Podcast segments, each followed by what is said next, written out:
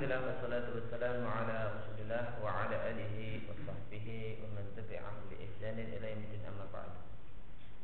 فقال المؤلف حفظه الله تعالى. وهذه الدلالة وذلك التوقف إنما يجوز بتوصيل الآتي. إذا كانت الفتوى مخالفة للغرض السائل فإن على المفتي أن يفتي بالحق الذي يعتقده ولا يسعه أن يتوقف في الإفتاء به إذا خالف غرض السائل. فإن ذلك إثم عظيم. وكيف يسعه من الله؟ أي قدم غرض السائل على الله ورسوله صلى الله عليه وسلم. ولا يجوز له أيضا أن يدله على مفت أو مذهب يكون غرضه عنده ذكر دليل وتعليل فإن جمال الفتوى وروحها هو الدليل وقول المفتي إذا ذكر معه الدليل حجة يهم على المستفتي مخالفته ويبرئ المفتي من عمدة الإفتاء بلا علم ومن تأمل فتاوى النبي صلى الله عليه وسلم الذي قوله حجة بنفسه رآها مشتملة على تنبيه على حكمة الحكم ونظيره ووجه مشروعيته ومن ذلك نحيه صلى الله عليه وسلم عن الخطب wa ta'lilu dhalika bi annahu yakfa'ul 'aina wa yaksiru sinna. Wa kadzalika ahkamul qur'ani fa inna Allah yurshidu ila madarikiha wa 'ilaliha. Ka qawlihi ta'ala yas'alunaka 'anil mahid qul huwa adhan fa'tazilu nisaa fil mahid. Maka menunjukkan penanya agar bertanya kepada orang lain wadzalika tawakuf atau tidak memberi jawaban itu hanyalah diperbolehkan dengan rincian sebagai berikut. Tidakkan al-fatwa jika jawaban pertanyaan yang diberikan oleh si penjawab itu berbeda dengan keinginan dan tujuan si penanya. Maka kewajiban seorang mufti untuk seorang yang ditanya untuk memberikan fatwa dengan benar sebagaimana dia yakini. Tidak boleh baginya untuk tawakuf dalam memberikan fatwa. Tidak kalah kalau ketika ternyata jawaban yang dia yakini berbeda dengan tujuan dan keinginan sebenarnya. Maka hal tersebut adalah dosa besar dan bagaimanakah boleh baginya untuk mendahulukan uh, keinginan si penanya daripada Allah dan Rasulnya. Dan tidak boleh baginya untuk menunjukkan agar bertanya kepada orang lain atau menunjukkan satu mazhab satu pendapat yang itu sesuai dengan yang di mazhab tersebut atau dalam mazhab tersebut terdapat apa yang diinginkan oleh si penanya.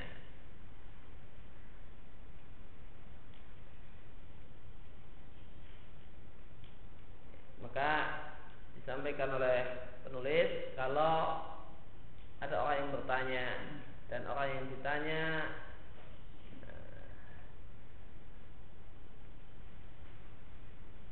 mengetahui bahasanya jawaban yang akan dia berikan itu bertolak belakang dengan keinginan si penanya. Maka wajib untuk bicara padanya bukan terus uh, keadaan ini tidak membolehkan dia untuk tawakuf ya. terus setelah disampaikan uh, keinginannya kemudian dia waduh saya nggak tahu padahal dia tahu jawaban yang benar dan demikian sebagaimana yang dia yakini dan tidak boleh kemudian memberikan petunjuk kepada si penanya. Wah, kalau yang berpendapat demikian oh ini bulan atau ini adalah madhab A atau madhab B kemudian tanpa dia jelaskan pendapat yang dia yakini benarnya. Kemudian ada uh, orang yang memberikan jawaban yang berikutnya adalah menyebutkan dalil. Ya, dalam jawaban adalah jawaban pertanyaan yang disampaikan disebutkan dalil wa ta'lil dan disebutkan ilahnya. Kenapa hal ini terlarang? Atau kenapa ini diwajibkan? Seandainya ada. Karena indahnya fatwa dan inti dari fatwa rohnya adalah dalil. Dan perkataan seorang mufti jika si mufti menyebutkan dalil untuk perkataannya adalah satu hujah yang menyebabkan haram bagi si penanya untuk menyelisih fatwa. Dan dengan menyebutkan dalil maka berarti si mufti telah membebaskan dirinya dari tanggung jawab dari dari ikatan atau beban larangan memberikan fatwa tanpa ilmu. Dan siapa yang merenungkan fatwa-fatwa Nabi Shallallahu Alaihi Wasallam yang merupakan sabda beliau sendiri adalah hujah, maka dia lihat bahasanya fatwa-fatwa Nabi Shallallahu Alaihi Wasallam memuat atande ya, peringatan atau isyarat tentang hikmah ditetapkannya hukum. wa dan e, hukum yang sama hukum yang semisal dicontohkan e, semacam ini juga ada dalam kasus yang lain. Atau penjelasan kenapa hal ini disyariatkan. Contohnya adalah larangan Nabi Shallallahu Alaihi Wasallam untuk ya, larangan bermain ketapel. Soal khotfi sebagai yang catatan kaki khotf adalah melempar eh, kerikil atau semacamnya dengan menggunakan dua ujung e, jempol dan ya, dan jari. Nah, maka ketapel e, sederhana menggunakan karet ini sama ini kemudian ditarik nah, sampai ini khosfi Wataklilu dalika Nabi Shallallahu Alaihi Wasallam memberikan alasan kenapa Nabi melarang ketapel? Karena Nabi katakan ketapel itu tidak ada manfaatnya namun banyak bahayanya. Dia mencukil mata dan menghancurkan atau mematahkan gigi dan tidak memberikan manfaat. Demikian juga hukum-hukum Quran maka Allah Subhanahu wa taala membimbing hamba-hambanya ila madarikiha disampaikan sisi-sisi supaya bisa dipahami dan disebutkan ilah satu hukum. Mereka bertanya kepada tentang haid, katakanlah haid adalah kotor. Maka Allah sebutkan ilahnya. Kenapa? haid harus ditinggalkan. Allah ketika kenapa tidak boleh mengumpuli istri pada saat istri haid? Kata Allah, haid itu Allah head itu kotor. Fakta silunisa afil mahid maka jauhilah istri jangan kumpuli. Jangan bersetubuh dengan istri fil mahid pada saat dia haid. Atau ti'atu lil hukmi idza kana mustarban lam ta'libhu an-nufusu bima yu'dinu fihi wa yadulu alaihi wa yuqaddimu baina yadayhi muqaddimatin tu'nisu bihi. Al-irsyadu ila al-badil al-munasibi فإن من فقه المفتي ونصحه إذا منع المستفتي مما يحتاجه أن يدله على ما هو عوض له منه. فإذا سد عليه باب المحظور فتح له باب المباح. فمتى وجد المفتي لسائر مخرجا مشروعا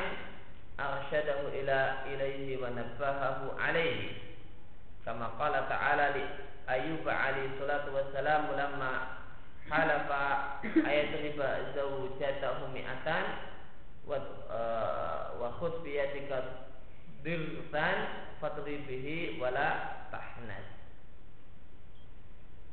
Yang beri lil mufti ayat siap bilam bin nasi mahma amkanahu. Fa inna an-nas yatadammanu al-hukma wa dalila ma'a al-bayan at-tammi fa huwa hukmun matmumun lahu sawabu mutadamminun lidalili alaihi fi ahsanil bayani. Fi ahsanil bayani. Waqad kana As-sahabatu radhiyallahu anhum idza su'ilu an mas'alatin yaquluna qala Allah kada. Qala Rasulullah sallallahu alaihi wasallam kada. Atau fa'ala Rasulullah sallallahu alaihi wasallam kada. Wa ya'tiluna an dalika mawajjadu ilaihi sabila. Wa yahrumu 'ala al-mufti an yuftiya bi lafdhin nasi. Bal alaihi ayfa an-nasa wa la khalafa madhhabahu wa bayanu dalika يجب على المفتي أن يفتي بالحق ولو خلف مذهبه وعليه أن يجعل مذهبه ثلاثة أقسام Kemudian yang kesembilan adalah memberikan penda, mem, me, menyampaikan pendahuluan pengantar lil hukmi sebelum menyampaikan hukum. Jika hukum yang akan disampaikan adalah hukum yang dianggap asing yang an-nufus jiwa banyak orang itu tidak belum pernah terbiasa mendengarnya. Maka adalah diberikan mukadimah, diberi kata pengantar, diberi pendahuluan bima yu'dinu bihi yang menunjukkan, memberitahukan tentang benarnya hukum wayadul alaih dan menunjukkan benarnya hukum maka si mufti menyampaikan baina yadai sebelum memberikan penjelasan hukum beberapa mukaddimah yang mukaddimah itu menyebabkan orang itu mantap dengan hukum yang disampaikan. Ketika kita ditanya oleh orang awam misalnya e, apa hukum jabat tangan dengan bukan mahramnya, maka boleh jadi mereka akan asing ketika dikatakan hukumnya haram nanti akan rame langsung. Dijawab singkat hukumnya haram. Karena orang tidak tidak tahu dan tidak terbiasa eh, dengan pendapat yang ya, uh, ya tangan antara Nah, laki-laki dan perempuan adalah sebagai ajaran Islam karena Islam mengajarkan akhlak yang mulia dan yang lainnya. Nah, maka perlu diberi mukadimah. Jawabannya sini singkat, mukadimahnya yang panjang. Maka disampaikan uh, sebelum pada titik pokok permasalahan yang sebenarnya disampaikan kewajiban kita untuk taat pada Allah dan Rasulnya. Keberuntungan itu hanya pada taat kepada Allah dan Rasulnya. Kita harus mendahulukan uh, firman Allah dan sabda Nabi daripada kebiasaan banyak orang. Pengantarnya mungkin setengah jam sendiri. Baru kemudian diberikan hukum 5 menit. Disampaikan jawaban. Jawabannya 5 menit. Pengantarnya yang panjang. Kenapa? karena ini satu hal yang dianggap aneh maka harus diberi tautiah harus diberi pengantar. Dengan itu maka orang yang e, diperkirakan itu akan menentang dan akan bikin rame jadi tidak ada tanggapan. Setelah kemudian pengantar mukadimah yang banyak. Maka di antara sebab yang menyebabkan orang untuk e, rame dengan satu pertanyaan dengan satu jawaban satu penjelasan tentang masalah hukum itu karena tidak diberi tautiah.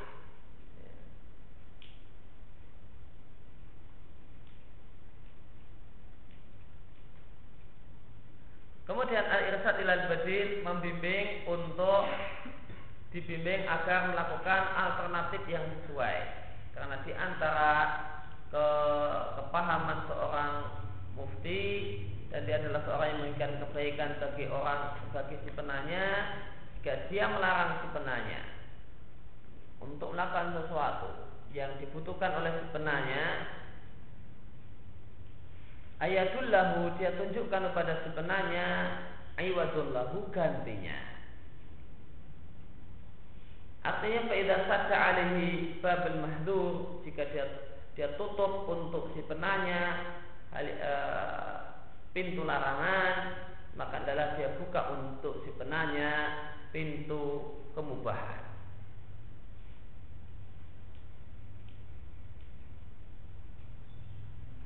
Namun ya tidak perlu memaksakan diri untuk kemudian cari-cari hilah. Ya. Penulis katakan, "Fama tawajjadal mufti sa'il makhrajan." Maka jika memang si uh, si mufti itu menemukan jalan keluar yang disyariatkan bagi sebenarnya maka adalah arsyadahu ilaihi adalah dia bimbing sebenarnya agar melakukan hal yang mubah dan dia ingatkan si penanya dengan hal yang mubah tersebut.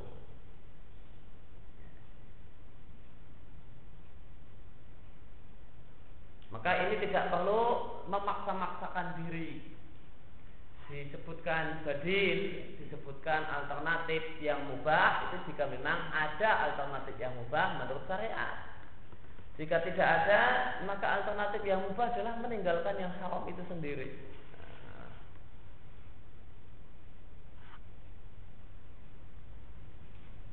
Artinya uh, untuk untuk melaksanakan adab ini jangan sampai kemudian mufti si mufti ini melakukan hilah yang haram. Ya, ngajari oh ini bisa diakali caranya gini gini gini gini gini jika demikian maka ini satu hal yang tidak benar. Sebagaimana firman Allah Subhanahu wa taala kepada Nabi Ayub alaihissalam ketika dia bersumpah untuk memukul istrinya sebanyak seratus kali, maka Allah berfirman ambillah dengan tanganmu uh, dirsan uh, satu anda uh, satu tandan misal tandan uh, ya satu mayang ya. satu mayang mayang itu punya banyak apa punya banyak apa nah, yang ya, cari mayang yang jumlahnya 100 ini, ini ada mayang ini apa misalnya batangnya seperti nanti begini kan ini nanti cawangnya yang kecil-kecil itu jumlahnya 100 ah, pukulkan sekali Fadrib bihi lalu adalah engkau pukulkan dengannya atau dengan bahasa bebas. Contoh lain, ya ambillah sapu lidi isinya uh, 100 apa, 100 lidi pukulkan dengannya. Maka berarti kamu telah memukul sebanyak 100 kali dengan uh, telah di, dianggap memukul dengan uh, banyak serap wala tahnat dan engkau tidak melanggar sumpah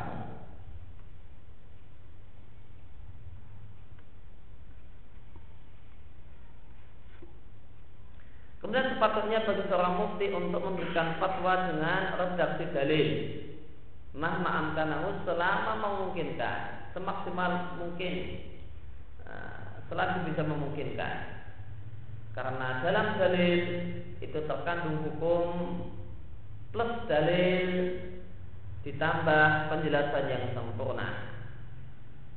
Maka dalil adalah hukum yang madmunun lahu suwab nilai kebenarannya itu terjamin dan mutadaminun mengandung dalil fi bayan dengan penjelasan yang paling bagus adalah para sahabat jika ditanya tentang satu masalah maka jawaban mereka Allah berfirman demikian, Rasulullah bersabda demikian, Rasulullah melakukan demikian.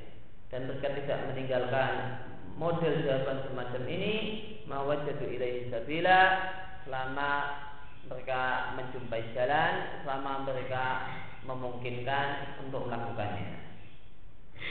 Dan haram bagi seorang mufti untuk memberikan fatwa yang berkebalikan dengan uh, redaksi dalil bahkan dia berkewajiban untuk mengikuti dalil meskipun menyelisihi pendapatnya maka fatwa yang paling baik tadi disampaikan di poin ke-11 ada pertanyaan? Ya. maka dijawab dengan membacakan hadis. Maka jawaban pertanyaan untuk uh, apa yang Bapak tanyakan ini sudah ada dalam hadis Nabi Shallallahu Alaihi Wasallam. Nabi mengatakan demikian. Pertanyaan yang anda tanyakan ini sudah ada e, sudah pernah ditanyakan dan sudah pernah ada kejadiannya di masa sahabat dan sahabat memutuskan demikian. Ya, ada cerita demikian. Maka ini adalah jawaban yang paling ideal. Apa yang anda tanyakan sudah dibahas oleh Al-Quran. Al-Quran mengatakan demikian bisa disampaikan.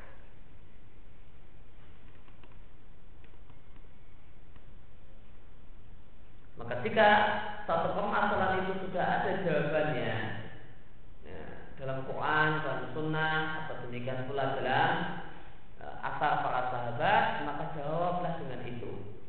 Ya, maka adalah dijawab dengan itu.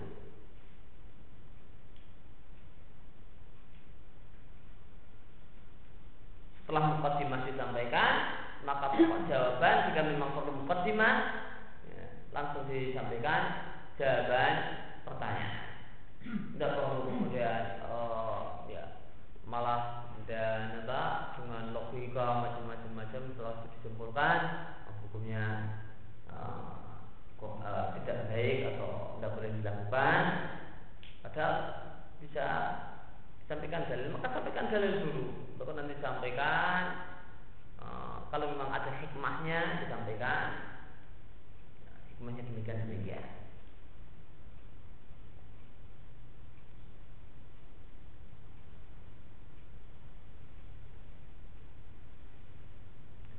Kemudian haram bagi seorang mufti untuk menyelisih dalil. Poin ke-12 wajib bagi seorang mufti untuk memberikan fatwa dengan benar uh, dengan kebenaran kebenaran yang difatwakan menyelisih meskipun menyelisih mazhabnya. Dan dia berkewajiban untuk menjadikan mazhabnya menjadi tiga macam.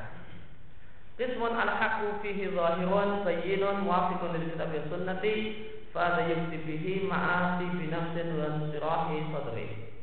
Kismun marjuhun Wa mukhalifuhu ma'ahu dalil Fahada la yukti bihi. Kismun min masail al-ijtihad Allati fiha mutajadibatun Fahada qad yukti bihi Wa qad la yukti hasaban nazari.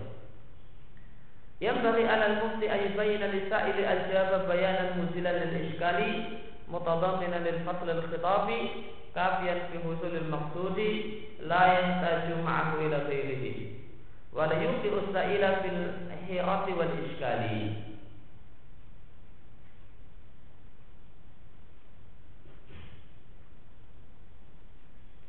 ولا يكون كالمفتي الذي سئل عن مسألة في الموارد فقال يقسم بين الورثة على فرائض الله عز وجل وسئل آخر عن وهذا حيث أن الفتوى إلا أن المفتي المتمكن من العلم المتطلع به قد يتوقف في المسألة المتنازع فيها فلا يقدم على الجسم بغير علم وغاية ما يمكن أن يذكر الخلاف فيها للسائل وهذا كثير في أجواب الإمام الشافعي وأحمد فلا بأس من الجواب في ذكر الخلاف إن كان المفتي متوقفا ينبغي للمفتي إذا كان السؤال محتملا استفصال السائل وعدم إطلاق الجواب إلا إذا علم أنه أراد نوعا من تلك الأنواع الممكنة في المسألة. فمتى جاءت الحاجة إلى الاستفصال؟ استفصل. ومتى كان الاستفصال لا يحتاج إليه تركه فإذا سئل عن مسألة من الفرائض لم يجب عليه أن kemampuannya al-irti Yaqul bisyarti Allah yakuna kafiran wala raqiqan wala qatilan Wa idha su'ila an faridatin fiha Akhun wajab alai ayakula In li abin falau kada Wa in li umin falau kada. Yang bagi al-mufti ayunafiha ala batil ihtirazi Mimma qad yadhabu wahmu ala suwabi Kauli sallallahu alaihi wasallam la tajlisu ala al-quburi wa la tusallu ilaiha. Fa inna nahyahu an al-julusi fihi naw'u ta'dhimin laha lidha aqabu bin nahyi an al-mubalaghati fi ta'dhimiha hatta tuj'ala qiblatan.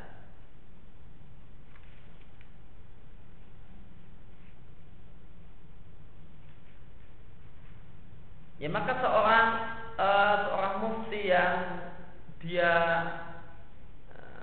terdidik dalam satu mazhab tertentu maka adalah dia sikapi mazhabnya menjadi tiga bagian. Yang pertama, pendapat dalam mazhabnya adalah kebenaran dalam pendapat mazhabnya itu jelas dan jelas. Pendapat yang ada dalam mazhabnya itu sesuai dengan Quran dan Sunnah, maka pendapat ini difatwakan dalam dengan penuh kelapangan dada, dengan penuh kemantapan hati dari kelapangan dada. Karena ini benar, hak sesuai dengan nas Quran dan Sunnah. Kemudian pendapat dalam mazhabnya adalah pendapat yang marjuh dalam pengertian pendapat yang tidak berdalil. Sedangkan mazhab yang menyelisihi mazhabnya memiliki dalil. Maka ini sama sekali tidak boleh disampaikan. Karena ini pendapat yang tidak ada dalilnya. Makanya harus dibuat Kemudian yang ketiga adalah pendapat dalam mazhab itu adalah termasuk uh, ya. yang disampaikan adalah masalah istihadi dalam pengertian yang dimaksud istihadi di sini dalil tentang masalah tersebut uh, saling tarik menarik kalau dalam mazhabnya jawabannya A di mazhab yang lain jawabannya B. Antara pendapat A atau KB itu ya kalau sudah dari sisi ini ya jawabannya A kalau ditimbang-timbang sisi yang lain pendapat B juga benar ya. maka jika keadaannya demikian pendapat atau beberapa pendapat yang ada dalam masalah ini dalam mazhabnya dan yang lainnya itu saling tarik menarik maka bahasa qad yuftihi maka terkadang ya, difatwakanlah apa yang ada di dalam mazhab dan terkadang tidak difatwakan. Hasaban nazar ya, tergantung e, pertimbangan kalau dalilnya adalah semacam itu maka maka nanti ditimbang. Ditimbang tentang apakah ini sudah terjadi atau akan terjadi. Ya. kalau sudah terjadi sebenarnya menurut madhabnya itu tidak boleh. Namun ada pendapat yang membolehkan. Nah, maka disampaikan karena sudah terjadi. Ya kalau sudah terjadi ya sudah sholat tidak perlu diulangi ya meskipun mengingat ada pendapat yang lain dalam masalah ini meskipun sebenarnya yang kayaknya lebih kuat diulangi ya besok hati-hati. Maka berarti dia tinggalkan madhabnya. Nah, dengan pertimbangan apa? Karena ini perkara sudah terjadi.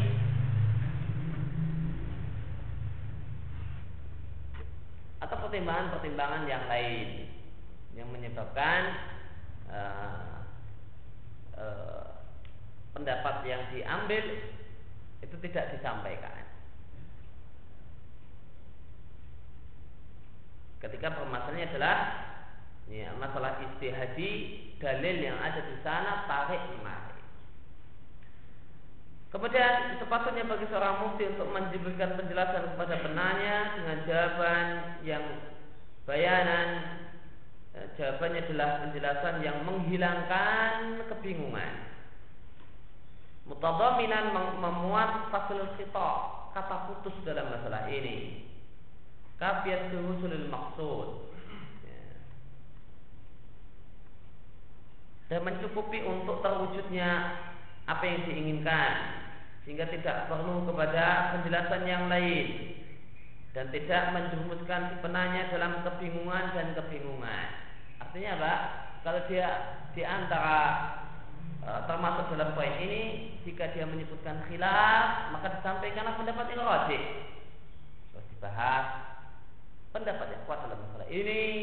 Ini alasannya demikian. Karena cuma menyampaikan khilaf apalagi yang e, bertanya adalah orang yang pas-pasan keilmuannya apa yang terjadi? Bingung. Yuki sa'il fil menyebabkan si penanya itu kebingungannya. Terus yang yang diamalkan yang mana? Jangan suka bikin orang bingung. Kemudian hendaknya jawaban tersebut adalah jawaban yang uh, ya, kafian susulil maksud lain ma'ahu ila ghairihi. Penjelasan yang uh, apa yang jadi maksud itu sudah tercukupi, tidak butuh penjelasan yang lain. Kemudian dicontohkan, Walayakunu mufti, jangan seperti seorang mufti yang ditanya tentang satu permasalahan dalam masalah pembagian warisan, kemudian jawabannya cuma singkat, ya dibagi di antara ahli waris bagaimana ketentuan Allah dan Rasulnya. Nah, ini jawaban ini jawaban yang belum kafian nilai maksud. Loh, ketentuan Allah dan Rasulnya dalam masalah ini kalau rasanya seperti ini gimana gitu.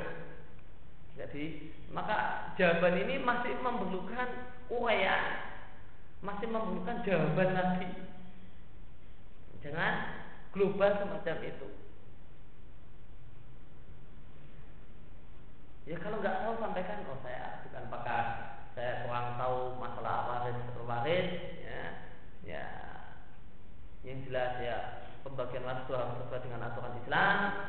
Tanyakan kepada yang ahli tanyakan pada si A dan si B. Nah, jangan sebenarnya tidak tahu namun menutupi rasa tidak tahunya dia bikin jawaban global yang menyebabkan orang itu masih bingung. Terus gimana? Pembagian menurut Allah dan Rasulnya itu seperti apa atau jangan pula seperti orang yang lain yang ditanya tentang satu masalah kemudian mengatakan dalam ini ada dua pendapat, satu demikian dan dua demikian. Setelah itu atau cuma dua pendapat kemudian diam atau ada dua pendapat kemudian diuraikan pendapat satu mengatakan demikian, pendapat kedua mengatakan demikian, kemudian tidak diberi yang harus diamankan yang mana.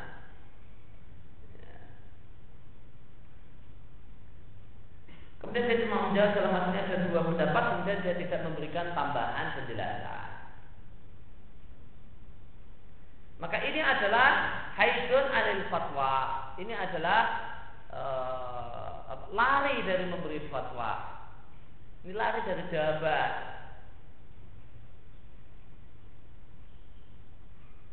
Akan tetapi seorang mufti yang kokoh ilmunya, mutadolik, yang yang menguasai ilmu mutadal itu ya artinya penuh ilmu pada dirinya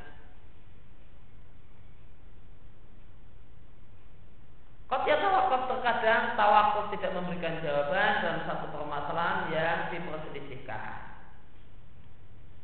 Fala yuktim al jazmi maka janganlah dia berani memberikan penegasan tanpa ilmu. Maka maksimal yang mungkin dia kerjakan adalah menyebutkan khilaf kepada sebenarnya.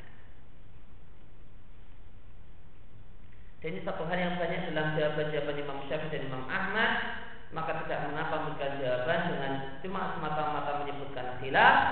Jika memang si mufti tersebut mutawakifan eh, dia tidak bisa memberikan jawaban tidak bisa mentarjih mana yang kuat dalam masalah ini maka di antara ada seorang mufti poin yang ke-13 adalah uh, disampaikan tidak hanya menyebutkan khilaf, tidaklah disampaikan tafsir mana yang harus diamalkan. Ini adanya. Akan tapi dalam satu kondisi tertentu boleh jadi karena memang nggak mampu untuk mentafsir, maka gimana kalau cuma jawaban adalah dengan menyebutkan khilaf disampaikan boleh memberikan jawaban dengan cuma semata-mata menyebutkan khilaf ketika dia tidak mampu untuk mentafsirnya. Dan kalau dia mampu mentafsirnya dan dia tahu mana yang lebih rajih, maka adabnya adalah dia sampaikan mana yang lebih kuat. Jangan jangan membingungkan si penanya. Kemudian sepatutnya seorang mufti jika pertanyaannya itu muhtamilan mengandung beberapa kemungkinan, hendaklah dia meminta rincian kepada sebenarnya dan tidak memberikan jawaban uh, secara global. Kecuali dia jika dia yakin bahasanya penanya menginginkan salah satu dari beberapa kemungkinan yang mungkin dalam masalah tersebut. Maka jika terdapat maka kebutuhan mendorong untuk adanya rincian adalah dia merinci. Dan jika memang merinci itu tidak dibutuhkan, maka dia tidak merinci.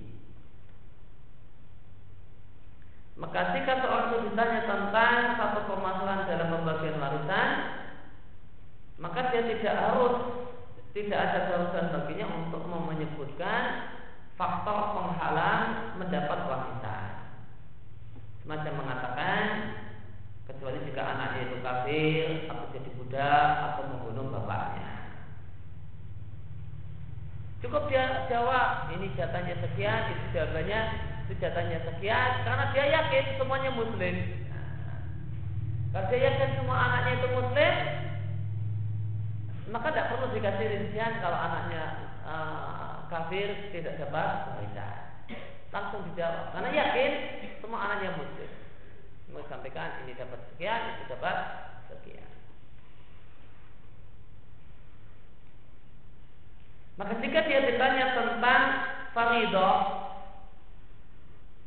tentang kasus faraid, kasus bagian warisan, di sana terdapat akun terdapat saudara. Pertanyaan ini cuma mengatakan ada saudara. Maka dia wajib perinci. Jika saudara ini adalah saudara sebapak, maka demikian. Jika saudara ini saudara seibu, maka demikian.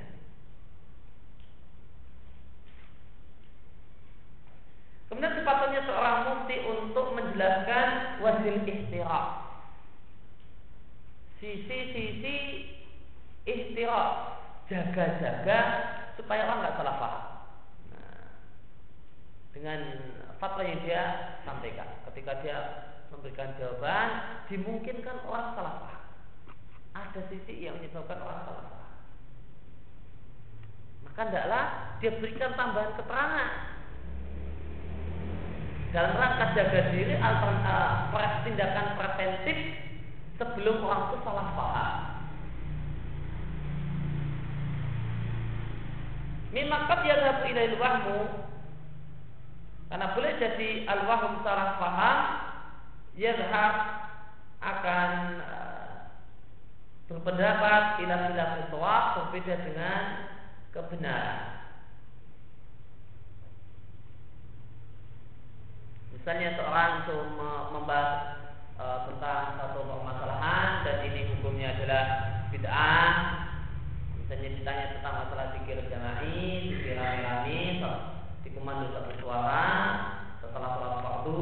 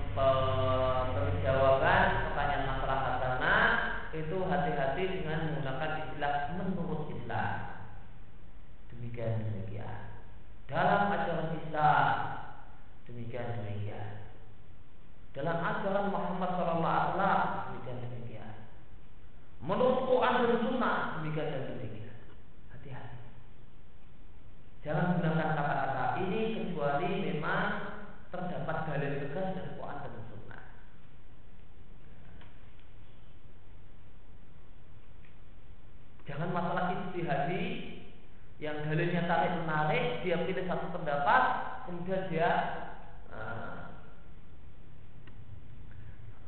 dia kuatkan pendapatnya dengan bahasa-bahasa demikian. Menurut Islam itu gini gini gini gini. Ini hanya diberlakukan kalimat-kalimat semacam ini menurut Islam, menurut uh, ajaran Islam, menurut Quran dan Sunnah. Ini kalimat ini hanya ini karena paling besar ini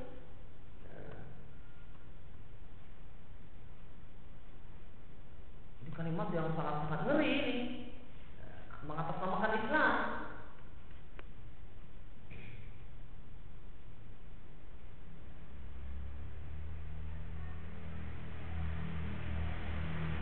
Ini tidak akan digunakan kecuali masalah yang ada dalil tegas. Nas tegas. Nas teri Islam mewajibkan sholat lima waktu, dapat? Dalam ajaran Islam puasa Ramadan wajib atas eh, orang yang mampu ya. Menurut Allah dan Rasulnya berdosa orang yang eh, tidak melaksanakan haji, tidak berhaji pada dia mampu. Nah, tidak apa-apa.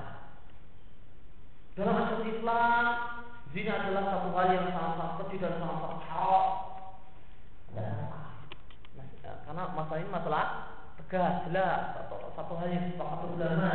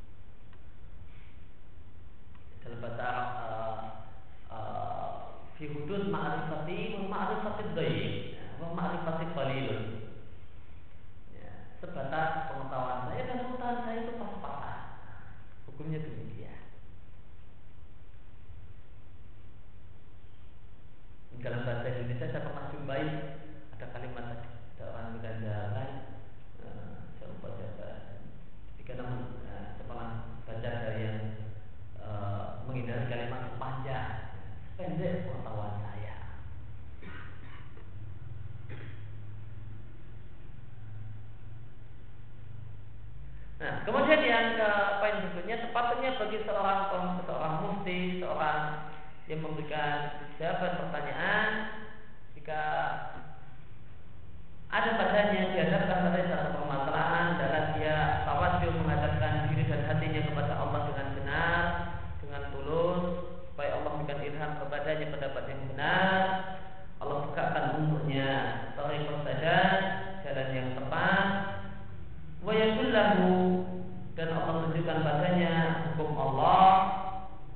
alat isyarat yang Allah syariatkan dalam masalah ini. Maka jika dia telah mencurahkan kemampuannya, kita untuk mengetahui hukum, maka jika dia berhasil mendapatkannya maka dia sampaikan. Dan jika dia masih ragu dan masih kebingungan, maka adalah dia uh, bertobat, beristighfar dan melakukannya untuk menyapa Allah Subhanahu wa taala. Karena ilmu adalah cahaya Allah yang Allah berikan pada hati hambanya. Hawa nafsu dan maksiat adalah angin kencang yang akan memadamkan cahaya tersebut atau hampir memadamkannya. Namun yang jelas melemahkan cahaya. Wamimanya yajuru adua ubihi di antara doa yang pantas dipanjatkan adalah apa yang ada dalam hadis yang sahih ya, yang merupakan doa Nabi Shallallahu Alaihi Wasallam dalam surat malam. Ya, Allahumma ya Allah atau doa iftitah iftitah Nabi dalam surat tahajud beliau. Ya Allah, Rabb Jibril, Mikael dan Israfil, pencipta langit dan bumi yang mengetahui hal yang gaib dan yang nampak, engkau memutuskan di antara hamba-hambamu dalam perkara yang mereka perselisihkan. Ihdini di maktuli fihi minal haqqi biiznik Ya Allah tunjukkanlah kepadaku kebenaran yang diperselisihkan oleh banyak orang dengan izinmu. Ini akan memberikan petunjuk pada siapa saja yang kau kehendaki menuju jalan yang lurus. Dan sebagian salah membaca Al-Fatihah. Dan sebagian mereka berkata ketika e, memberikan fatwa Subhanaka la ilma lana illa ma 'allamtana ucapan malaikat innaka antal alimul hakim. Sebagian mereka banyak-banyak berdoa yang mu'allim mu'allim Ibrahim alimni. Wahai zat yang mengajari Ibrahim, ajari aku. Sebagian yang mengatakan la haula wala quwata illa billah, sebagian yang membaca doanya Nabiullah Musa, Rabbi shrah sadri wa yassir li amri wa hlul 'uqdatam min lisani yafqahu qawli. Maka ketika uh, ketika diajukan satu pertanyaan, jawabannya minggu depan. Ya, pertanyaannya sekarang, jawabannya minggu depan. Nah, dan pertanyaan ini perlu membutuhkan pembahasan, pengkajian. Maka apa yang dilakukan oleh seorang mufti sebelum memberikan jawaban ketika dia mendapatkan pertanyaan ini dan sebelum dia memberikan jawaban? Adalah dia uh, merendahkan diri kepada Allah minta kepada Allah ilham bagaimana pendapat yang benar. Ketika dia mulai meneliti, mulai Jika telah dikaji sudah dibuka macam-macam kok malah bingung. Maka apa yang dilakukan? Maka dalam bertobat, beristighfar, banyak-banyak beristighfar dan banyak-banyak mengingat Allah Subhanahu wa taala. Kemudian membaca doa-doa atau amalan-amalan yang tadi telah disebutkan nah, ketika bingung ya, setelah meminta kepada Allah setelah dia baca dalam proses dia melakukan pengkajian ya, setelah dia baca setumpuk referensi ternyata dia bingung. Ya. Maka ada banyak banyak berpikir banyak banyak istighfar banyak banyak berdoa Allah kuasa ilah apa yang lainnya. Ya juzul mufti fal yajib alaihi ayu al fatwamu idza tabayyana lahu anna khata'un wa li ajli hadha khurja an ba'd al-a'immah fil mas'alati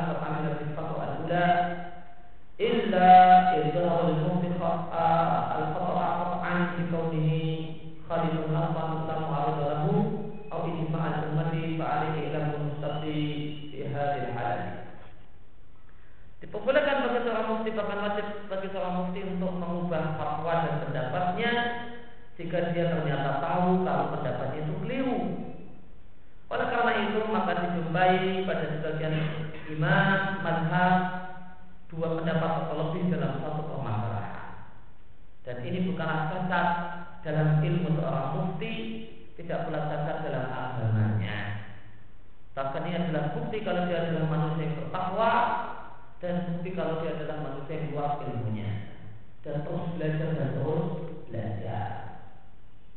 Yajibu ini saya tidak wajib berartinya dalam kondisi demikian untuk memberi tahu sebenarnya jika sebenarnya telah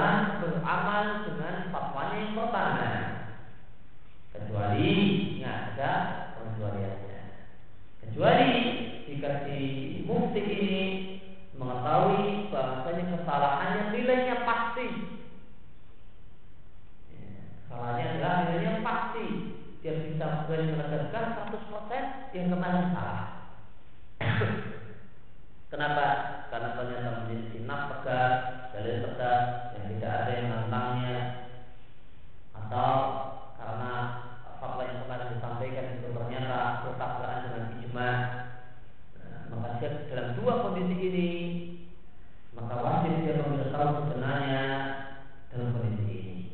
Bahasanya kemarin itu salah, yang benar demikian. Maka apakah apakah wajib memberitahu ralat kalau pendapat mungkin telah berubah, ini sini. Jika masalahnya masalah istihadi, dalam masalah ini ketika pendapat atau lima pendapat, kemudian yang pertama kali ketika dia ditanya dia cenderung pada pendapat pertama, dia disampaikan. Setelah itu dia timbang, dia kasih, dia dalami, eh kok yang ternyata yang benar pendapat yang kelima, maka nggak perlu memberitahu kepada penanya awal kalau kalau dia telah mengalami perubahan fatwa. Karena boleh jadi e, pendapat dia yang kelima tadi ternyata setelah ditelaah lagi ternyata kuat-kuat dan balik ke pendapat pertama. Itu bisa.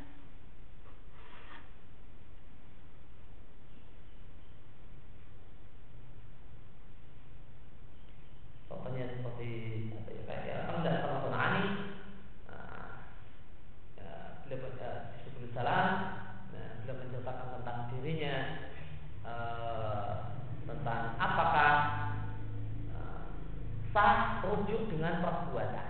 Nah, kalau rujuk dengan kata-kata seorang telah mencari istrinya, saya rujuk kamu. Ya. Makanya jelas. Namun kalau rujuk dengan perbuatan ini masa idah kemudian dikumpuli dan dikumpuli itu niatnya rujuk sah-sah rujuknya Maka beliau pertama kali berpendapat nah, rujuk dengan perbuatan tidak sah. Setelah itu kemudian timbang lagi kan pendapat yang lain mengatakan rujuk dengan perbuatan sah. Dia timbang lagi kemudian uh, uh, dia berpindah kepada pendapat yang kedua uh, dengan perbuatan sah. Setelah itu dipikir lagi balik pendapat pertama ditimbang-timbang apa yang tepat rujuk dengan perbuatan tidak sah. Akhirnya dia balik kepada pendapat pertama. Maka ini uh, ini di antara pertimbangan kenapa tidak perlu memberitahu. Karena boleh jadi pendapat yang kedua yang dipilih itu ditimbang-timbang lagi ternyata nggak kuat lagi. Nanti tahun depan ganti lagi ke pendapat yang pertama. Itu satu hal yang sangat mungkin. Namun yang e, perubahan fatwa itu harus diberitahukan dalam dua keadaan. Pertama meneliti nas tegas, dalil tegas, dan yang kedua adalah meneliti ijma. Kalau dalam keadaan, ini maka harus diberitahukan kenapa karena nilai kesalahan dalam ini adalah pas. Jadi kesalahannya